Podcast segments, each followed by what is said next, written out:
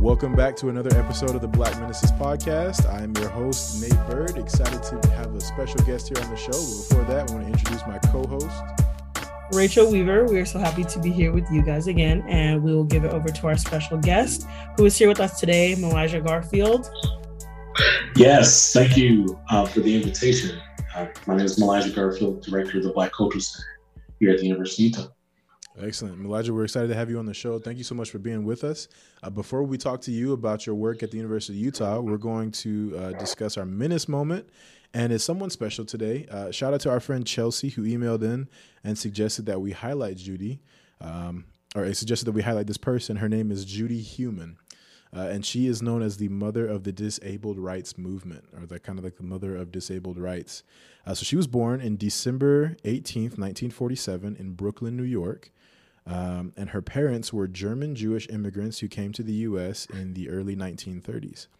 At 18 months, Judy contracted polio, and as a result, ended up spending most of her life using a wheelchair.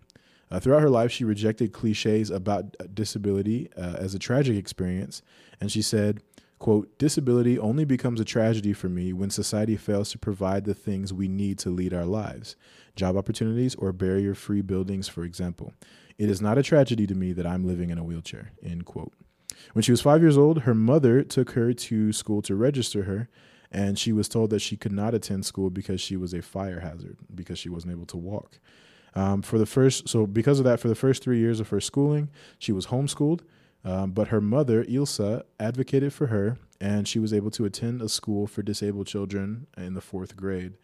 Um, due to public policy, she was supposed to return back to homeschooling when it when she was old enough to go to high school, but her mother's activism in the community caused the school to reverse the policy, and she was able to attend public high school. From ages 9 to 18, she attended a camp called Camp Jened for disabled children every summer. And there, she really had her eyes open to the shared disabled experience of people um, and kids her age and uh, she went on to become a pretty significant activist um, and, and like the mother of the dis- disabled rights movement. She graduated from Long Island University in 1969, and she later got a Master of Public Health from University of California, Berkeley in 1975.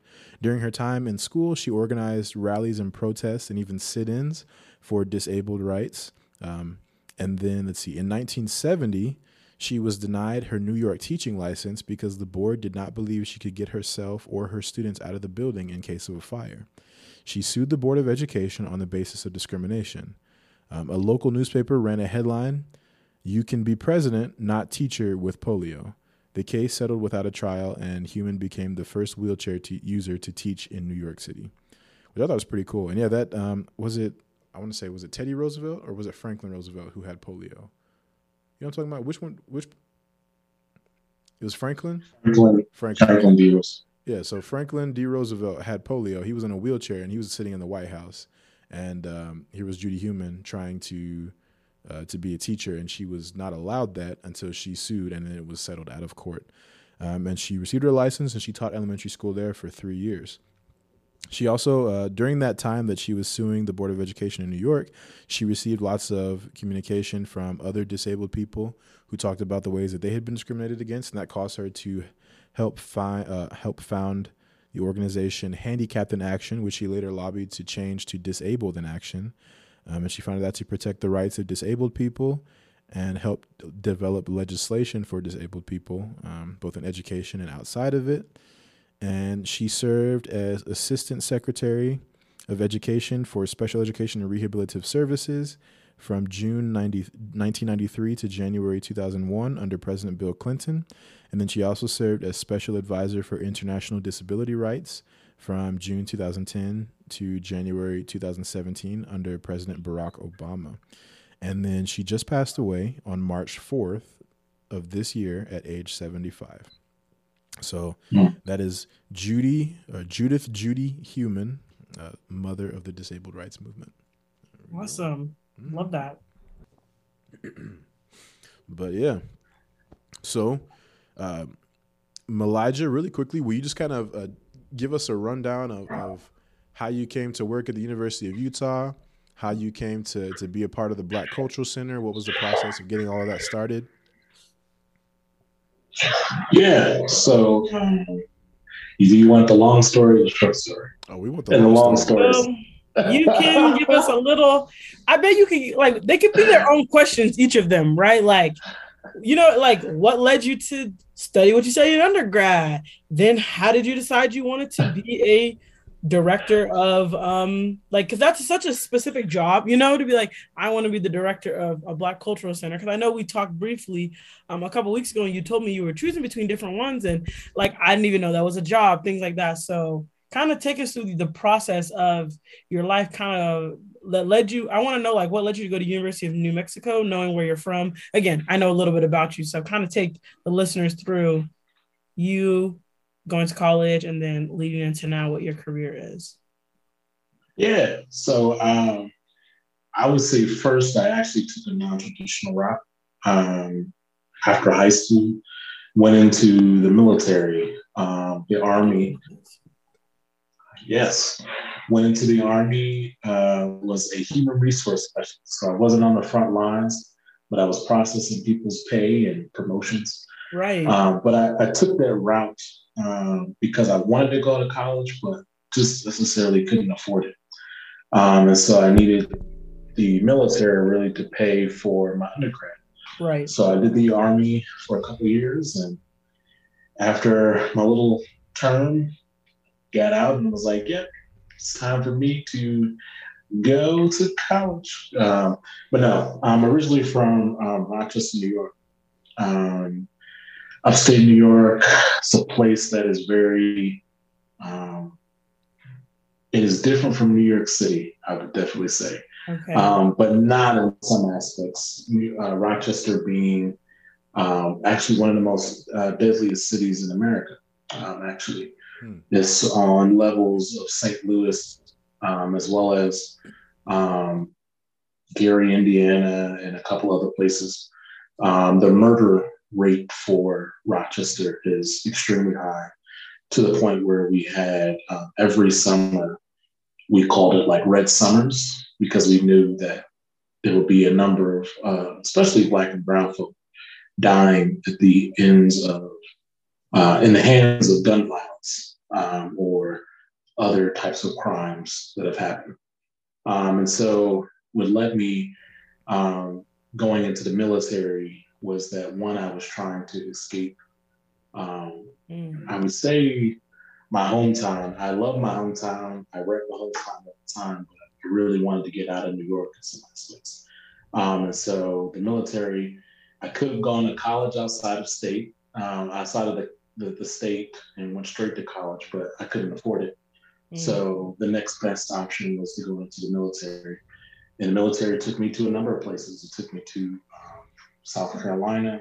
It took me to um, Texas, um, and that's actually where I spent the most of my time. Was actually in Fort Bliss, um, which is El Paso, Texas, as they call it, the armpit, of Texas. yes um, so I spent a lot of my time there.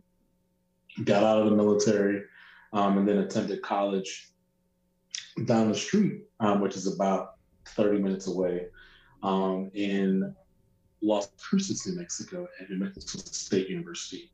Um, majored in poli sci, um, and I had a minor in colonial Latin American history and Africana studies. Um, and so I was this close to having a double major um, in both, uh, well, having a double major in Africana studies and stuff, but they just necessarily didn't offer a full major for Africana studies. So just had a minor and two minors and a degree um, in poli sci.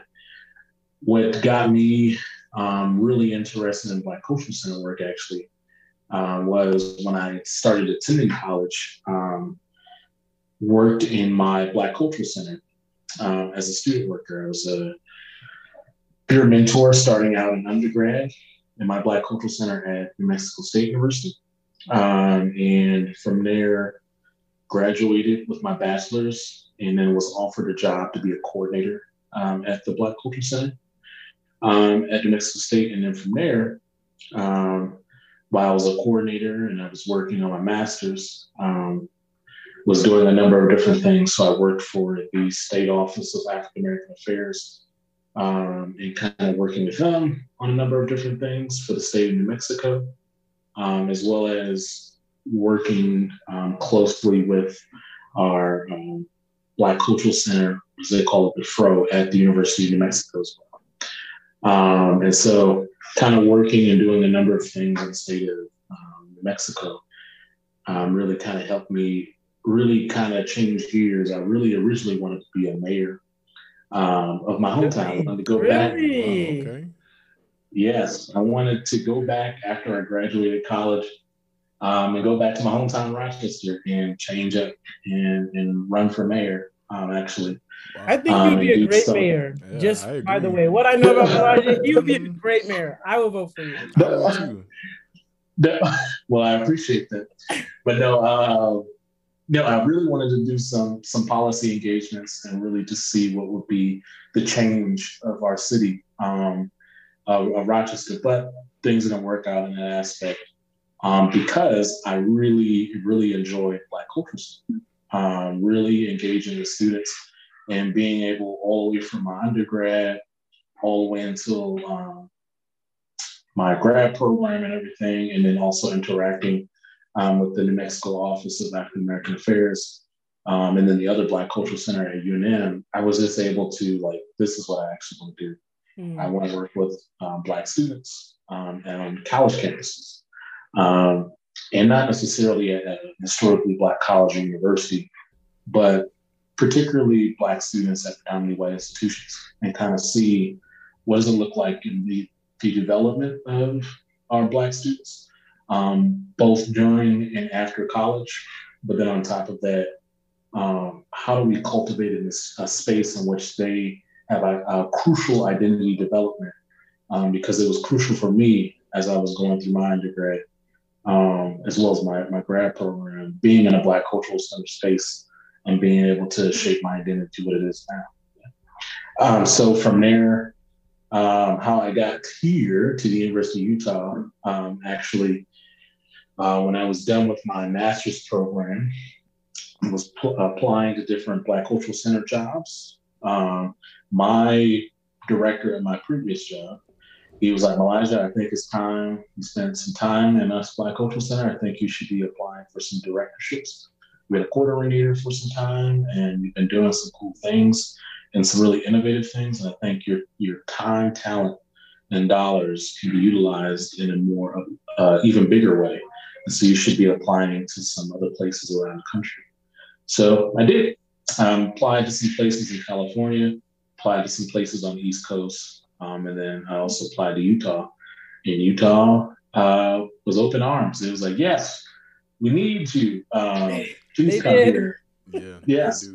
Um, but to kind of also pay homage, how the Black Culture Center kind of came to place at the University of Utah, though, um, was having. Con- I wasn't necessarily in those conversations because I was not. Uh, I was K through 12 at the time that they were initially having those conversations. Mm. Um, but it started roughly a, a, little under 25 years ago uh, with uh, a professor named Dr. Efesha Adams Bell. Um, and she was the first AVP of diversity um, for the University of Utah. Um, and she had the initial talks of a Black Cultural Center along with some faculty and staff and students, and wanting a space where they can feel like they can cultivate their identity. Um, in 2015, we had a number of student protests um, and kind of really the challenging of our administration to kind of get a space. And that was from our Black Student Union, as well as our Black Faculty and Staff Association, um, our Black Graduate Students Association, and the community members kind of coming together. Um, the center didn't come into place though until 2017, where they approved it, and then it took an additional year to renovate the space. Um, and then it opened in 2019, February 26, 2019. And then I came on board um, a couple months after. Yes, awesome. And for those who don't know, the Black Cultural Center just turned is that four then? I remember at the I was at the Black Faculty and um, Staff Awards, and it's four. So that's awesome. Um, that's cool. And so what when specifically when you were picking, if it just because, like you said, Utah was more open than the other schools, like what was that deciding factor? If if it was more than just like the pay was better or something, I don't know. You know, like what if there was a little bit more, and the deciding factor on what made Utah the final choice over the other options. Um, what made Utah really the final decision was one, it was a unique opportunity where the other centers that I applied to have been established. So Black cultural centers have been around since like 1968. Mm-hmm. Um, and so some of the centers that I was applying to have been around 40, 50 years, have established an identity, have been able to really be amongst in the community and they know what they're going towards. And this was a unique opportunity in Utah where there has never been a center before. Um, yeah. And so this was a unique opportunity to be a novel director um, and really kind of carry out what exactly what does this look like how do we shape this um, learn from our community um, and be able to kind of grow it in a direction in which reflects the community but also um, helps and uplifts the community as well so, what has been the the best part of being the director of the Black Cultural Center? What what what good things have you seen come from it? Ooh, uh, there's a couple things I'm saying. I often say one of the things, uh, the coolest things I, I, often tell people in the general public is that I probably, um, other than a select few of individuals in the state, probably have one of the the blackest jobs in the entire state of Utah. I agree with this a thousand percent. he does. He really does. For him, uh, for you to be in Utah and you interact with as many black people you do on a daily basis, uh-huh. it's like incredible. So that that that's what I love about it, though. Yes, having um, well, not I don't think I have the blackest job. I think I'm one of the blackest jobs. But being in one of the blackest jobs in the state, um, but then on top of that, being um, often people in uh, the state of Utah, and I talk with other Black folks or other Black professionals, and they can go weeks um, without seeing another Black person mm-hmm. in their job um, atmospheres or you know their companies or their campuses and so on and so forth. And I, what I enjoy about this job, um, really like about it, is that I think I'm always every day in a Black space. I'm always interacting with Black folks, Black community members, Black students, Black faculty and staff. Mm-hmm. Um, I see on a given basis a lot of different Black folks, um, and so uh, it's it's really unique, um, kind of being in a very white space um, to have such an atmosphere where it's very Black. Um, but on top of that, I would think one of the the good things coming out of the center is that um, I get to be a cultural conduit. Um, and not, not too many people really um, understand what that means, but a cultural conduit, at least in my definition, is to be someone that really kind of like bridges the gaps between the belonging of our people and the development.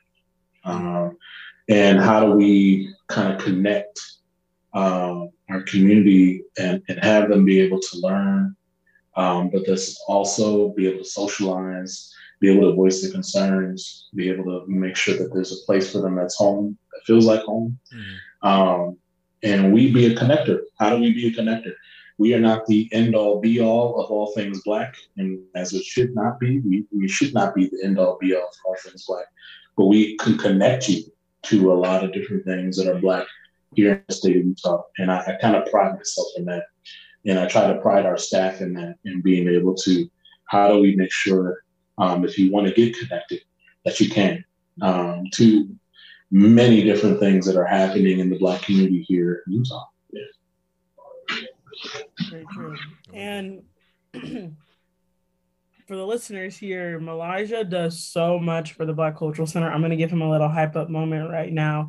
Um, just ever since I moved to Salt Lake, I have come to your events more and just, you know, you're so involved with the community, not just things with the the center, but even just community things. Events are hosted at the Black Cultural Center that have nothing to do with the University of Utah, and so you're there supporting that, facilitating that, and really like a lot of hours outside of you know a typical nine to five he is putting time in and being with people and organizing events to help people to feel that belonging that community and that support that is really needed in a place like utah um, and so i think that you you speaking to that unique opportunity was true and you have definitely fulfilled that and being up here you know, coming from BYU and Provo, where it was not the same energy. It was very much like students coming together, figuring this out for ourselves. Like, mm-hmm. let's do our own dinners on Sundays and whatever to feel apart. And even then, like, it felt hard to reach everyone who identified as Black mm-hmm. um, because we only know who we know.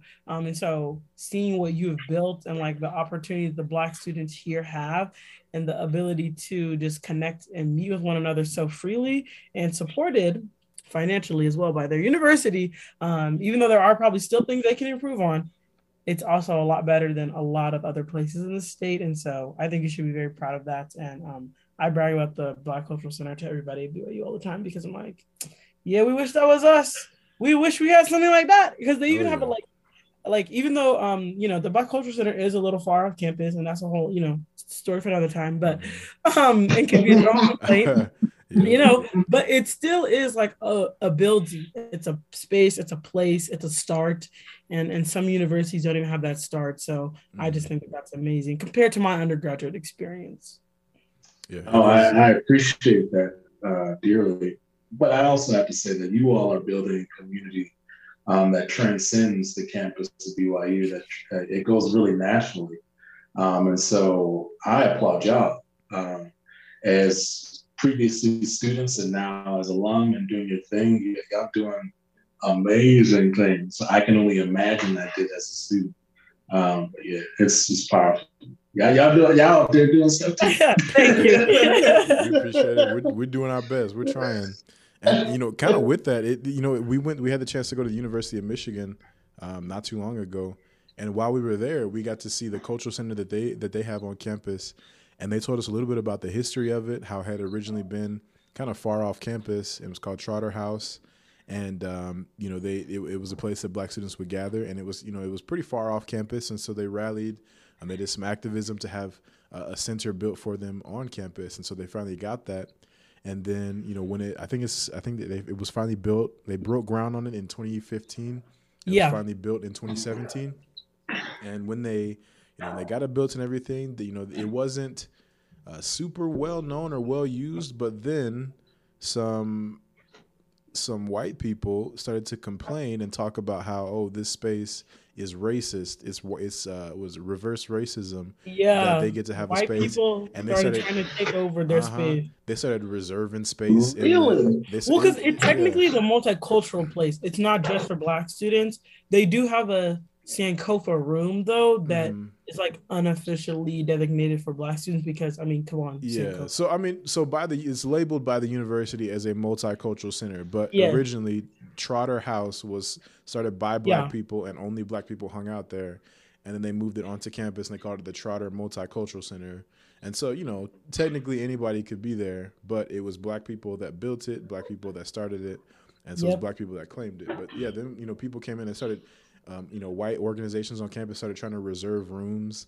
and be like, oh, you know, black people, you got to get out because we reserved this room for our white Christian organization or, or whatever. Mm-hmm. And um, so they started a movement called Occupy Trotter, where basically just yeah. they told all the black people to come hang out in the building all day, every day. And so when they weren't in class, they were in the Trotter Multicultural Center, mm-hmm. and they just did that. For, you know, they did that for a while, and then it just kind of became that space where all the black people go and hang out. And so we got to experience a little bit of that just for a couple hours, and it was incredible.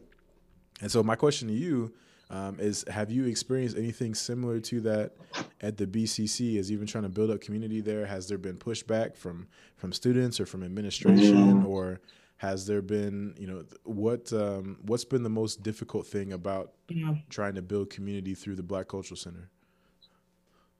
Um, ooh there's been a lot actually. Um, one of those, um, I get to talk about it now because the legislative session is over. Um, but shoot, in the legislative session for the state of Utah, we just were fighting, was it oh, about yeah. a week, mm-hmm. some yep. change ago, where they were trying to abolish um, all cultural centers on campus um, because they felt that it was against uh, again that that narrative right. that it's it's it should not be it's it's discriminatory. It's, it's mm-hmm. reverse racism to have spaces uh, for people of color, um, and not just the Black Culture Center, but our other centers as well. Um, and so I would say it is a constant battle in really trying to um, get people that are not kinfolk to understand mm. Why we have a space like this in existence. Mm. Why did students fight for this? Why did faculty and staff fight for this? Um, I'm in constant meetings, battles, in which I'm trying to describe like what is the meaning of a space like this. And usually, when I come down to when I'm speaking to individuals, I, I usually tell them that this space it's um, it's a brave space. It's a space in which folks um, not only can feel safe, but it um, can really transcend a lot of different things and be able to be brave, where they can learn their identity, where they can learn um, how to uh, engage in leadership, uh, how to be a number of different things so they can go forth and be our next generation of folks, right? And with that, I would say it's just I'm constant in constant battle, I would say, with the, the folks that are not necessarily frequent visitors to the center. Mm. Um, I have to describe what we do to people that are not frequent visitors.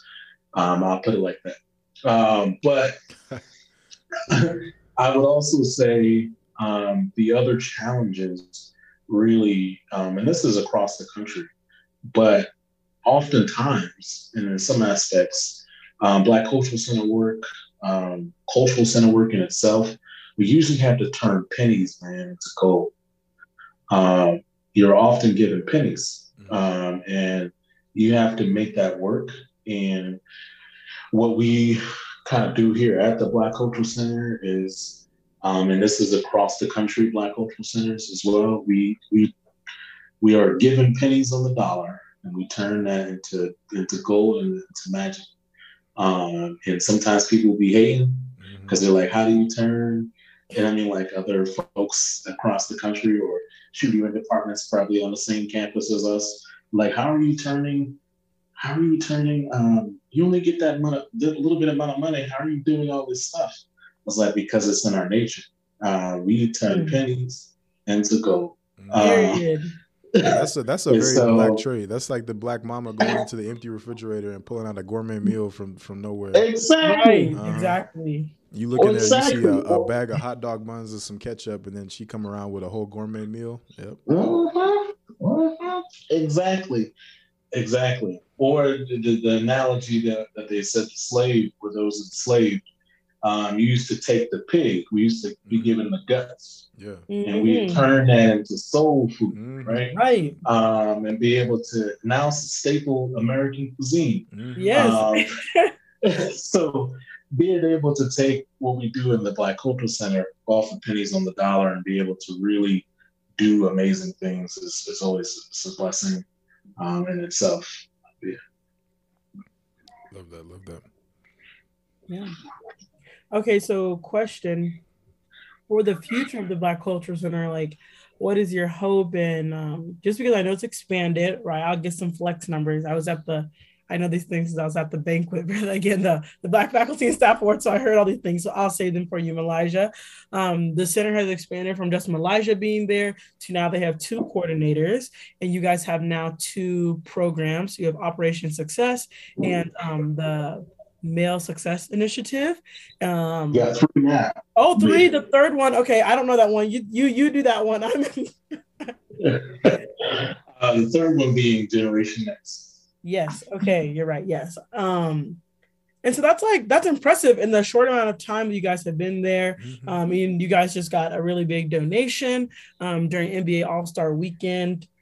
And so the center is a really moving and it's becoming a cornerstone of the Black community in Salt Lake, in my opinion. And I think it will continue to evolve that way through your partnership and just your own community um, organizing that you do just as an individual separately. And so, what are some of the hopes that you have? Um, if they're, you know, the small hopes that are more realistic, or even just like really big dreams that might not happen, but something that you would love to see? I, we would love to hear about that too. Yes. Um, well, I have actually a couple goals. I would say the first goal that I often tell folks, and I try to live this in our center and tell our, our staff as well, is that our hopes and goals of the Black Cultural Center is that students, as they go throughout their collegiate career and they graduate, we want them to be able to stay in the state of Utah as Black professionals. Um, so I really harp on how do we develop our our students to not only be self-sufficient, um, but then on top of that, be able to take on different roles and, and, and, be community organizers and be folks like yourselves, right? Um, how do they be out in the community and do, and do so uh, so many amazing things? Um, and I think the key to that is that we have to retain um, Black individuals in the state of Utah. And so a lot of our goals and aspects that I would like of the center is to be a cornerstone and one of the reasons why, um, as our students graduate, that they decide to stay in the state of Utah because um, the Black Cultural Center and other community organizations as well poured so much into them mm-hmm. um, and be able to uplift them and be able to make sure that as they go into their professional careers that they can contribute to the Black community that's growing here in the state of Utah.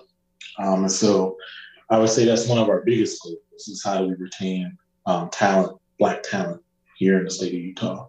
Um, but I would also say some other goals uh, for the center really would have to be around, uh, of course, expanding our team even more so. Um, so I would love um, to not just have a staff of three, but eventually a staff of 10. Um, oh, and, and love it. Love it. have a staff of 10 with an, uh, uh, and a, was an assistant director, right. um, kind of assisting me and, and being able to go through some things. Um, uh, I would say I would love to have um, our programs be expanded um, in ways um, that are not mentioned often. Um, and so, for instance, um, for our program, which is Operation Success, um, meaning um, Students United to create cultural education success stories. Um, with this particular program, we challenge students, um, give, we give them a scholarship, we challenge students to really develop a business plan or a project proposal addressing the need in the Black community. Um, and what we hope for that is that in the future, we can be an incubator space uh, where we provide those funds to kind of jumpstart them on their career paths um, to be able to take those business plans and those project proposals and actually turn them into reality. Um, and so being more of an incubator space for that um, will be my ultimate goal. But then on top of that, um, I would say, shoot, I would love to, to grow the center into a bigger space. Uh, mm-hmm one of the things, um, the oldest Black cultural center in the country, being at Rutgers University in New Brunswick, New Jersey. Um, their center is pretty big, as well as Purdue's uh, campus is about the size um, of the building that's across the street from our center, um, the oh, Guest University oh, wow. Guest Wow. Yeah, so they, that's there's some huge there's huge black cultural centers. In oh, that is huge. just so you, so love, just so y'all know, for some scale, I think the building you're talking about is like the conference center, like the hotel. Mm-hmm. Okay, so there's like a giant, like a hotel slash conference center across. It's like multiple floors, big long mm-hmm. building. If you can just imagine like a fancy. Yeah, hotel. it looks like a hotel. Like that's what I thought mm-hmm. when I mm-hmm. first. Yeah, like it looks like a hotel, but it's like a big conference center. It's got tons of rooms and and things like that. So it, that's very very large. And I think that what the BCC is in right now it's basically like a like a three story house. You know, you got like yeah, you know, you got the ground floor, then you got an upstairs, and maybe it's just two stories. But you know, it's it's, it's, it's, a modest, you know, it's a good looking little house, you know, and it's it's perfect for for where you're at now. But yeah, I love that you want to expand it. That's cool. Yes, I would love um, for it to be bigger, where we have our own conference center, we have our own um, place in which we can do large scale events. Um, and be able to do some kind of amazing things. Again, because we're in the nature of turning pennies into gold. Mm-hmm. The space we are in right now, we can do a number of different things with that as of right now. But I can only imagine if we had a space that was bigger, we can do all types of things. Um, but yeah. I love that. Have you been able to collaborate with other universities through your work at the at the BCC? Yes. Um, so we are part of the Association of Black Cultural Centers um, here in the country, um, which is the national network. Uh, uh, their organization is called ABCC. Um, great, great organization. Um, and there are over, say, over 90 plus um, Black cultural centers in the country. Um, if we include Hispanic serving institutions and a couple other institutions, the number goes up to well over 200 plus um, Black cultural centers in the country. So this is a huge network. Um, we usually partner and collab with a number of, of different institutions. Some of our recent partnerships have been with the, uh, coming from New Mexico, but have been with the University of New Mexico, um, in which we have taken alternative breaks um, and bring us, our students to Albuquerque, New Mexico, to kind of meet with the Black community there. Um, we'll be in the future um, for our Generation Next program, kind of doing an HBCU exchange program. We'll be sending um, students to Howard University for spring break to be able to um, connect and see what how things are at the at Howard University in a number of other ways. Um, and then um, we're trying to partner. We're trying to help also um, in the development of other Black cultural centers here in the state of Utah. So down the pipeline, um, there may be some other Black cultural centers popping up um, hey. as institutions. Probably yeah. not at BYU, but you know it's it. not BYU, but um, but we know there's no room on BYU campus. They don't have space. um, but we we love the private institutions. But um, that's awesome. That is, that is, that's cool. Yes. So yes. while you're while you're working to to make those changes and make that growth, what what do you need to see from the university, or what would you like to see from the university? You know, because you have that center, um, but you know it, it has its own set of challenges. Like for instance, it's off campus, or you know it might be not as easily accessible. Um, you know, there might be, you know, you got pushback in the legislature, which maybe not is from the university itself. But what would you want to see from the university to help realize that dream? Um, hmm. I would say first, possibly um, more investment um, into what we do and promotion of the services that we do on a larger scale. Um, there's still a lot of folks that don't know that there's a Black Cultural Center um, on campus, mm. um, and for a lot of a lot of the time, it's not actually their fault that we don't know. It's just we're just not promoted in those aspects. So we're we are far away from the general parts of campus. And so it's like, oh, yeah, up there. I didn't even know there was something up there. Mm-hmm. Yeah, um, you know, in that aspect, right?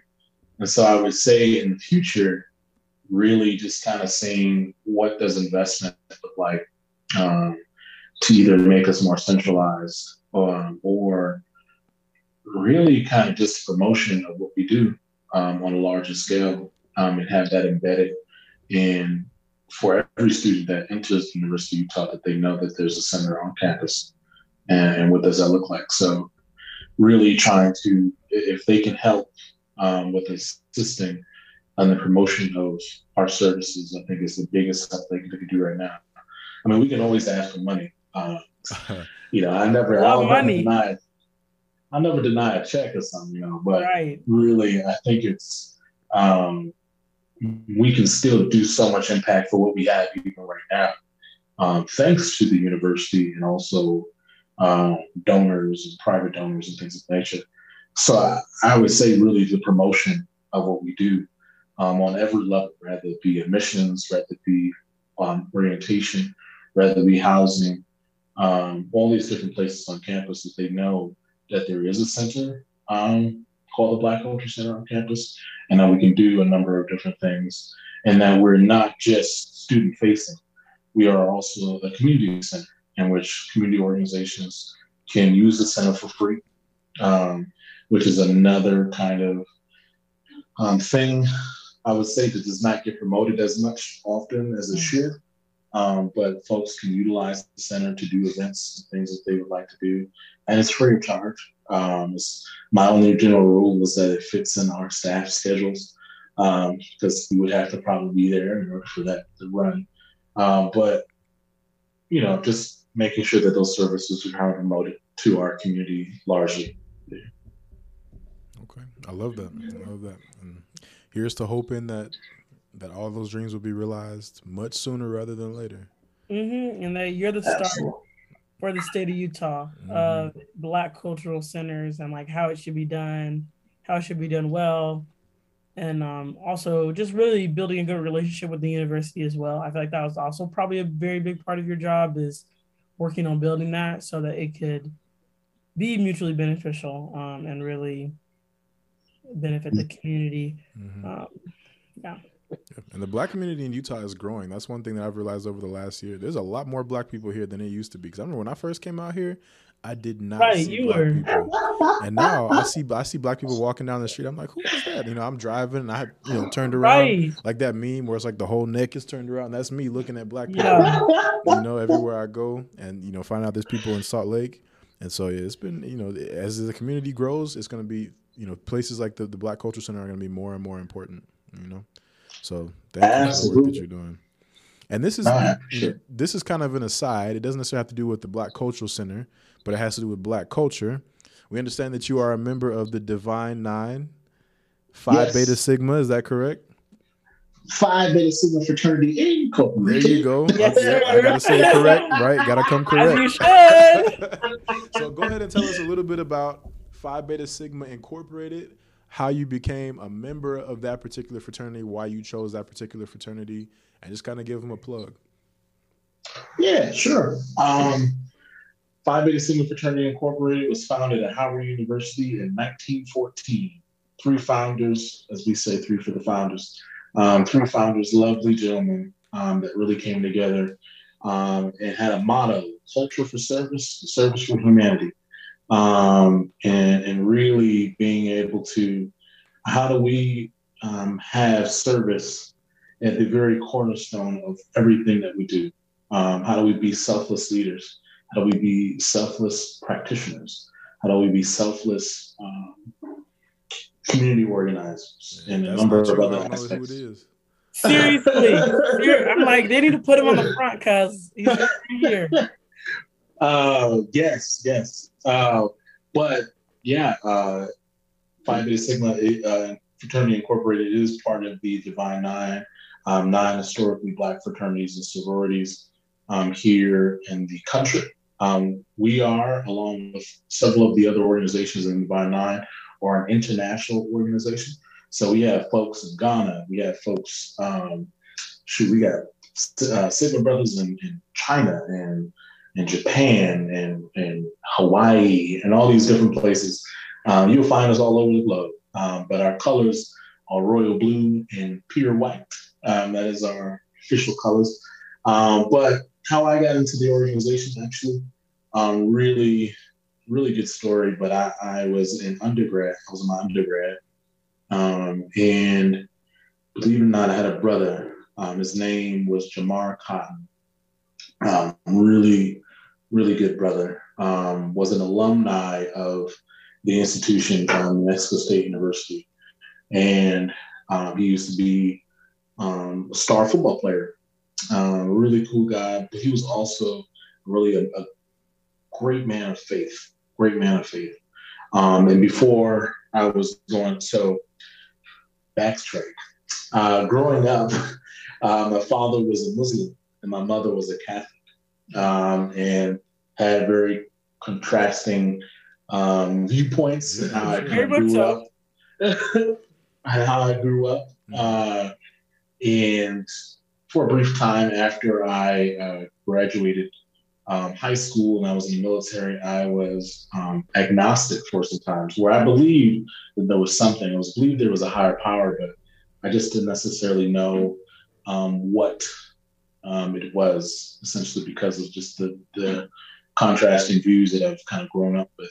And so when I went to college, uh, believe it or not, brother, my, my frat, uh, Jamar Cotton, um, was a Christian, and he brought me to Christ um, and was a, a, brother of faith. He was a married man, and and really was about his community. And I was just like, he was just at everything, everything and anything, and was really about again that aspect of culture for service, uh, service to humanity, and, and really being able to um, really create uh, pathways for us as young men at the college, but also he was just a shining example of service.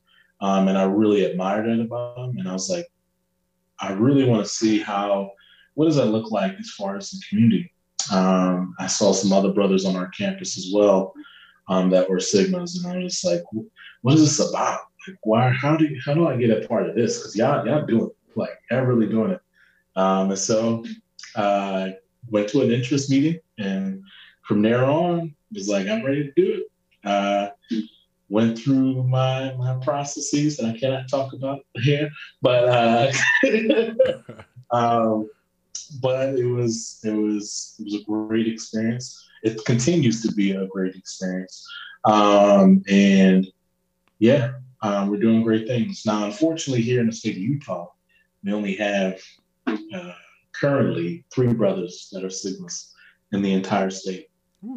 Um, yeah. Um, and so I more so work a lot with just the Divine Nine overall here in the state of Utah. So rather be helping deltas, as I know Rachel is a, a delta, quite a delta theta, um, but helping the deltas or helping the omegas, omega psi Phi turning quote, or um, helping um, shoot the alphas that are here. Um, you know, helping those those larger chapters that are here. Um, I know there are some interesting developments. Um, one being uh, Zeta Phi Beta Sorority Incorporated would actually be beginning a chapter here in the future. Um, so, okay, okay. so I'm excited about that, and that that is uh, not to throw shade, but that is the oh, only con- constitutionally bound sorority and fraternity in Divine Nine, the Sigmas and the Zetas. Mm-hmm. Um, and so I'm here to see the, uh, my sisters thrive here in the state of Utah um, and helping them and, making sure that they're good. Um, but yeah, we're, we're doing great things, um, really great things in the community. Um, and I would say if anybody would like to be a part of it, um, just to look at, you don't necessarily have to be in college. Um, they have a number of graduate alumni chapters across the country that you can be in your local community and join the local chapter. Um, but it really just takes you to another level. Um, rather be connecting to a number of individuals, um, but also making sure that you, um, you know, uphold uh, a certain stature uh, of community service, uh, of skills, uh, of love um, for your community. Yeah. That's that's what I love about Utah is um, I was talking to someone about it, but not every leader, but a lot of leaders in Utah who are working towards, you know, building things for equity, um, building community with the black community here.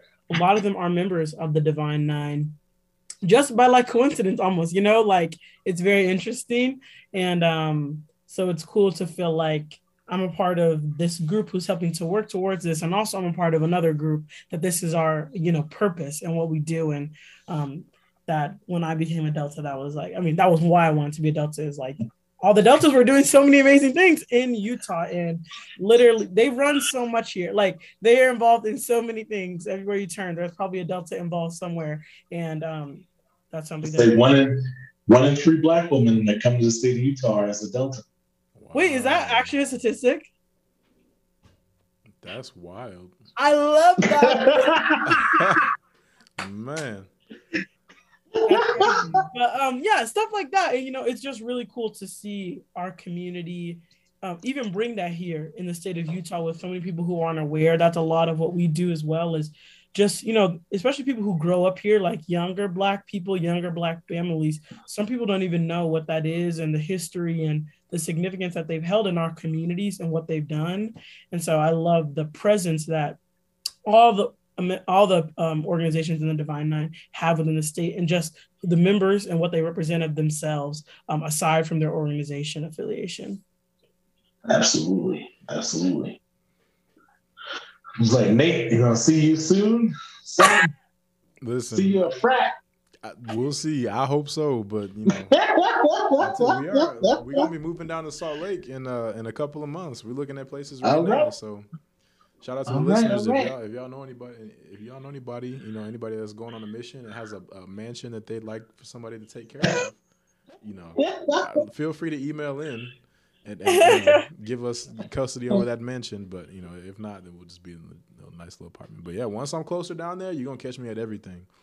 I'll be at the BCC just hanging out for no reason. Like, who is that dude? I just always here watching Netflix.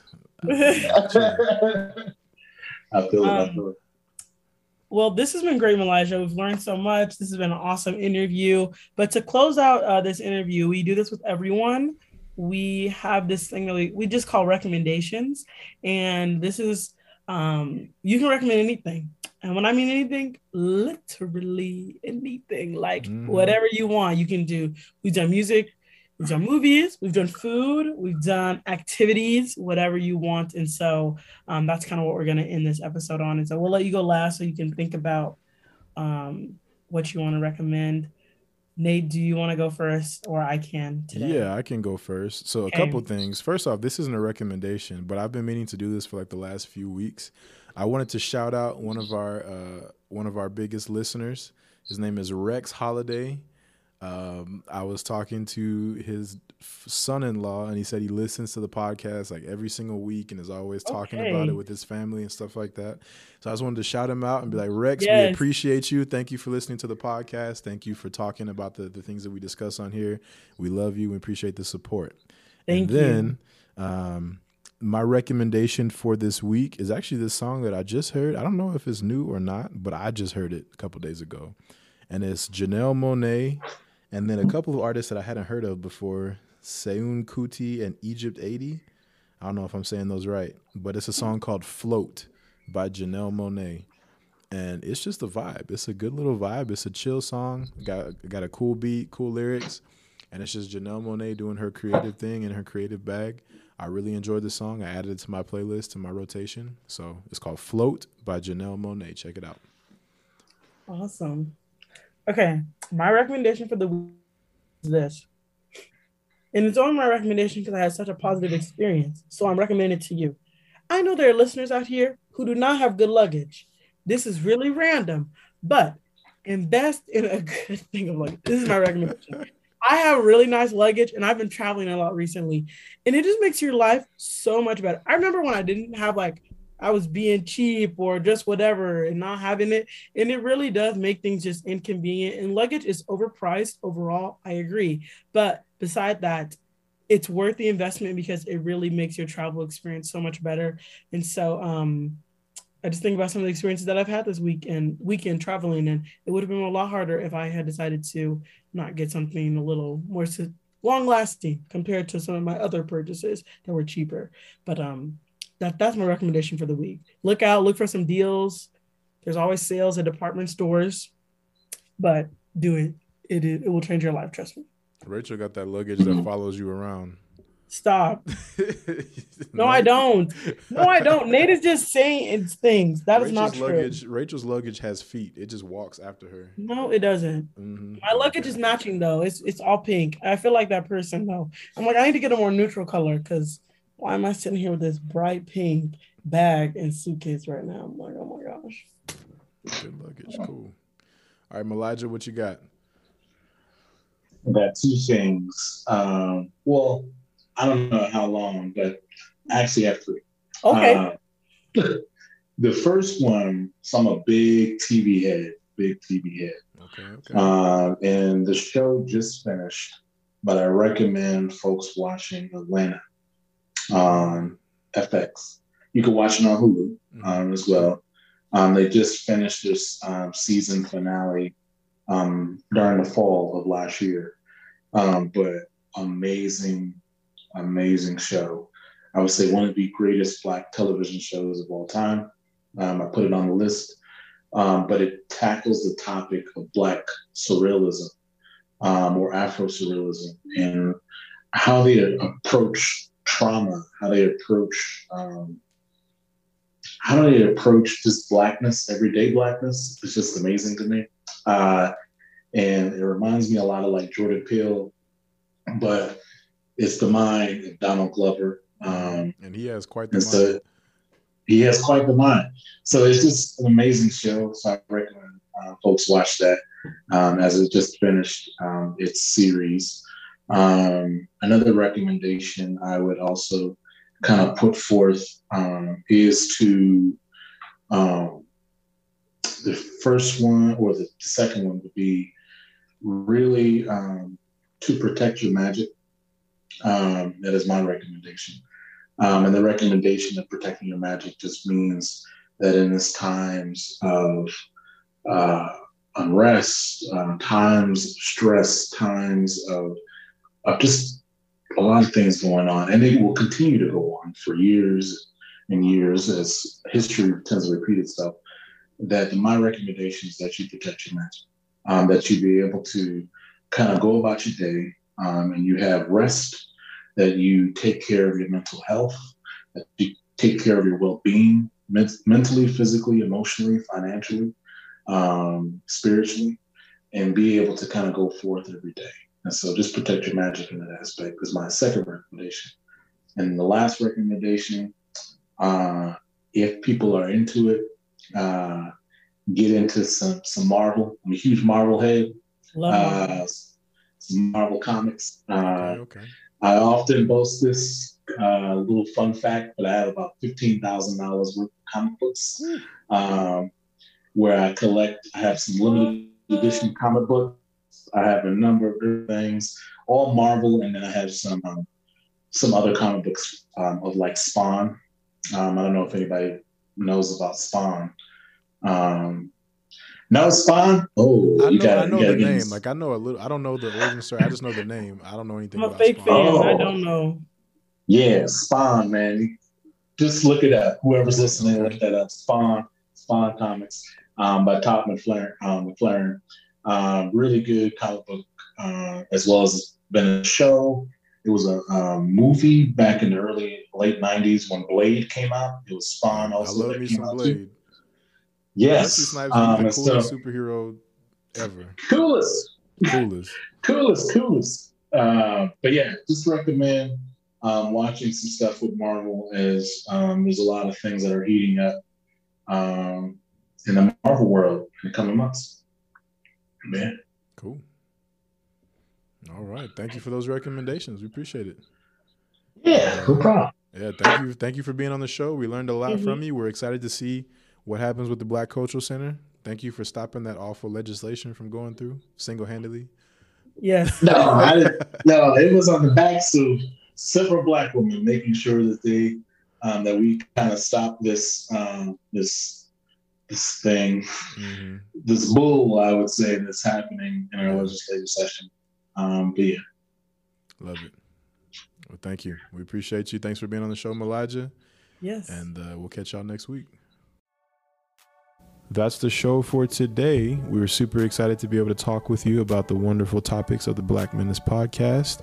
Be sure to follow us on Twitter, Instagram, and TikTok at the Black Menaces and subscribe to our Patreon, the Menace Society, for bonus content and footage of both the podcast and our videos. We look forward to hearing from y'all in our email. You can email us Menace Moments and other questions that you may have for us. Be sure to email Black Menace Podcast at gmail gmail.com to get those minutes, moments, and questions flowing into our inbox. We'll answer you on the podcast and respond to you in the email. And remember, always be a menace. Thank you guys.